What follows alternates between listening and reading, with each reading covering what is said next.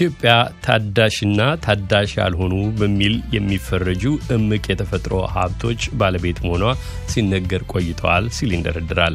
ይሁን እንጂ አሁንም ድረስ ካላት የተፈጥሮ ሀብት አኳያ ለሰው ልጆች አስፈላጊ የሆኑት መሰረታዊ የኑሮ ፍላጎቶች መሟላት የሚያግዙ ግብአቶች ግን በበቂ ሁኔታ ስታቀርብ አትታይም ይለናል አዲሱ ዘጋቢያችን ምትኩ ፍቃዱ የዘርፉ ተመራማሪዎች ለዚህ ችግር እንደ ምክንያት የሚያነሱት ቀጣይነት ያለው የምጣኔ ሀብት ፖሊሲ አለመኖሩን እንዲሁም የሚያወጧቸው ፖሊሲዎች ደግሞ በሙሉ አቅም ወደ ተግባር አለመቀሪያቸው ነው ይላሉ። በሌላ በኩል ደግሞ ፖሊሲዎች ቢወጡም ብቃት ያለው አስፈጻሚ አካል አለመኖሩ እንደ ምክንያት ከሚጠቀሱት ውስጥ ይካተታል። የመንግስት ተቋማት አፈጻጸም ደካማነትና ከዚያም ጋር ተያይዞ የግሉን ዘርፍ ምቹ አሰራር ለመፍጠር የሚደረገው ጥረት አለመሳካቱ ሌላው ምክንያት ነው። ዘጋቢያችን ምትኩ ፍቃዱ በጉዳዩ ላይ የመንግስት አካላትን ባለሙያዎችንና ሌሎች ባለድርሻ አካላትን በማነጋገር ያጠናቀረውን ዘገባ ለዛሬው የንግድና ምጣኔ ሀብት እንዲያሰናድቶታል።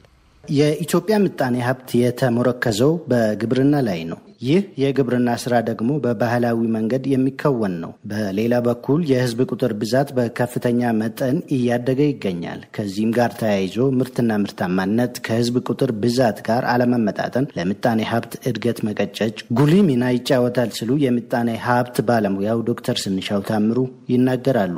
ግብርና በመኸር ጊዜ የሚመረተው ከሰኔ እስከ ህዳር አብዛኛው ሰብል። ይሄም ደግሞ አየሩ ጥሩ ከሆነ ምርቱ ጥሩ ይሆናል። አየሩ ጥሩ ካልሆነ ግን እንደ ሀገር ብዙ እንጎዳለን። የተፈጥሮ ሀብት መኖር በራሱ ማስተማመኛ አይደለም በማለት ሀሳባቸውን የሚሰጡት ደግሞ በኢትዮጵያ ብሔራዊ ባንክ ምክትል ገዢ የሆኑት አቶ ፍቃዱ ደግፌ ናቸው። የተፈጥሮ ሀብት በአግባቡ መጠቀም ማልማት እንጂ የተፈጥሮ ሀብቱ ብቻውን መኖር ዋስትና ሊሆን አይችልም ሲሉ ገልጸው በቴክኖሎጂ አለመታገዝ ሌላኛው ተግዳሮት እንደሆነም ያነሳሉ። ዋናው ችግር ምንድን ነው? ምርትና ምርታማነትን የሚጨምር ቴክኖሎጂ የተጠቀመ ግብርና ስላላካሄደ ወይም ስላልዋለ ዋናው ይሄ የምጣኔ ሀብት ዘርፉ ጥልቅ የሆነ መዋቅራዊ ችግር እንደነበረበት የሚናገሩት የገንዘብ ሚኒስቴር ሚኒስትር ዴታ ዶክተር ኢዮብ ተካልኝ ከሁለት ዓመታት በፊት አገር በቀል የምጣኔ ሀብት ማሻሻያን በሚመለከት በተደረገ ውይይት የኢትዮጵያ ምጣኔ ሀብት ለዜጎች መሰረታዊ ፍላጎት ማቅረብ ሳይችል የቀረበትን ምክንያት ተነስቶ ውይይት እንደተደረገበትም አስታውሷል። አያይዘውም ኢትዮጵያ ግብርና መሰረት ያደረገን ፖሊሲን እከተላለሁ እያለች ነገር ግን ቅንጡ ተሽከርካሪዎችን ከቀረጥ ነፃ በማስገባት የእርሻ ትራክተሮችን ግን በቀረጥ የምታስገባ አገር ነበረች ይላሉ።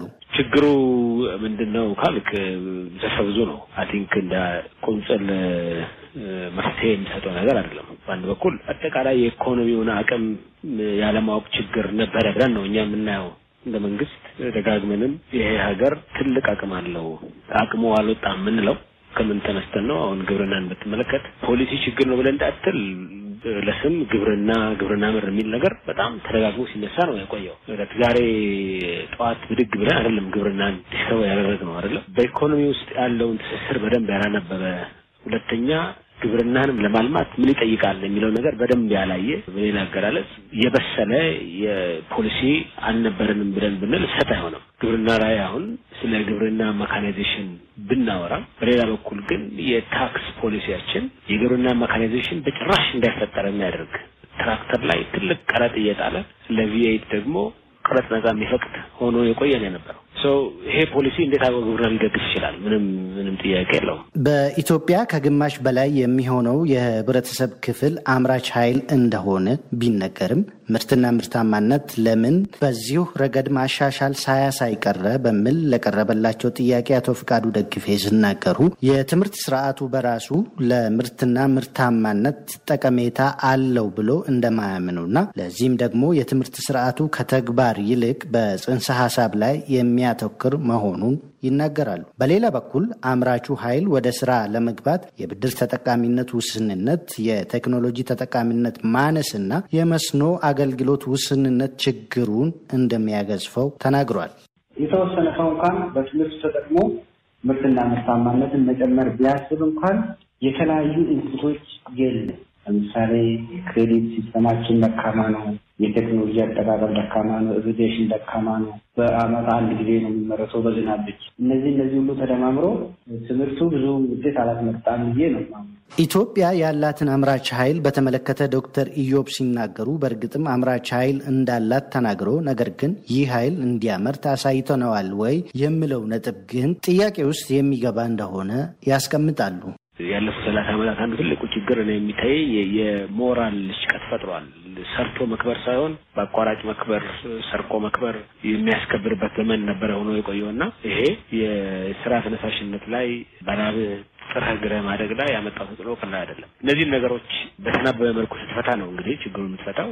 በእኛ ግምገማ ይህን ችግር አሁን ተገንዝበነዋል፣ መፍታት ጀምረናል። በዚህ pace ከሄድን ብዙ ርቀት ያስገናለን ነው የምናስበው። ዶክተር ኢዮብ አያይዘውም የምጣኔ ሀብት ማሻሻያ ፖሊሲ አንዱ አካል ተደርጎ እንደ አማራጭ የተቀመጠውን ሲናገሩ ባንኮች ከሚሰጡት ብድር ውስጥ አምስት በመቶ የሚሆነውን ለግብርናው ዘርፍ እንዲያደርጉ አዲስ ሕግ መውጣቱን ተናግሯል። ግብርና ፋይናንስ ካልተደረገ ሊያደርግ አይችልም። ስለዚህ እንዲረዳ አንደኛ ባንኮች mandate ነው ሲፈልጉ ሳይሆን ብቻ ሳይሆን ባይፈልጉም ለግብርና ማበደር እንዲችሉ ቢያንስ ከዛ አምስት percent ቱን አጠቃላይ የሚያበደሩትን ገንዘብ ለመነሻ ያክል ነው። ይሄ ለግብርና ዘርፍ ለአርሶ አደሩ እንዲያበድሩ ተገደዋል። ሁለተኛ ትልቁ እዚህ ሀገር ያለው ችግር ያለንን እምቅ ሀብት ካፒታል አምክነነዋል። ምክንያቱም ካፒታል አየህ cash ብቻ አይደለም። አንተ በየቦታው ያለህ መሬት፣ ከብቶች፣ ግመሎች ሀብቶችህ ናቸው። ይሄ movable collateral movable property collateral በአዲስ ያወጣ ነው የብሔራዊ ባንክ ሕግ ምንድን ነው የሚያደርገው አንድ አርሶ አደር ወይም አርብቶ አደር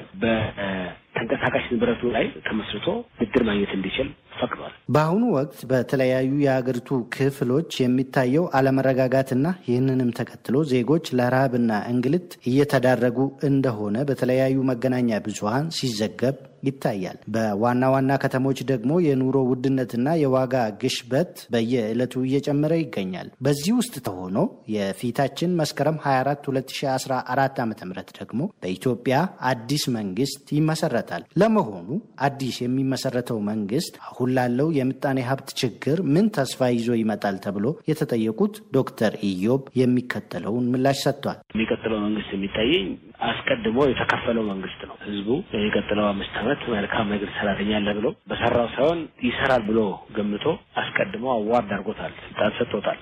ለዚህ የህዝብ ክብር፣ ለዚህ የህዝብ ፍቅርና ውክልና ትልቅ ሸክም ተሰምቶት ሳይተኛ የሚያድር ጠዋትና ማታ የሚሰራ መሰረታዊ ለውጥ በህዝባችን ህይወት ለማምጣት የሚታትር መንግስት ነው የሚመጣው ማለት እንችላለን። ከአዲስ አበባ ለአሜሪካ ድምፅ ለተጠናከረው ዘገባ ምትኩ ፍቃዱ ነኝ።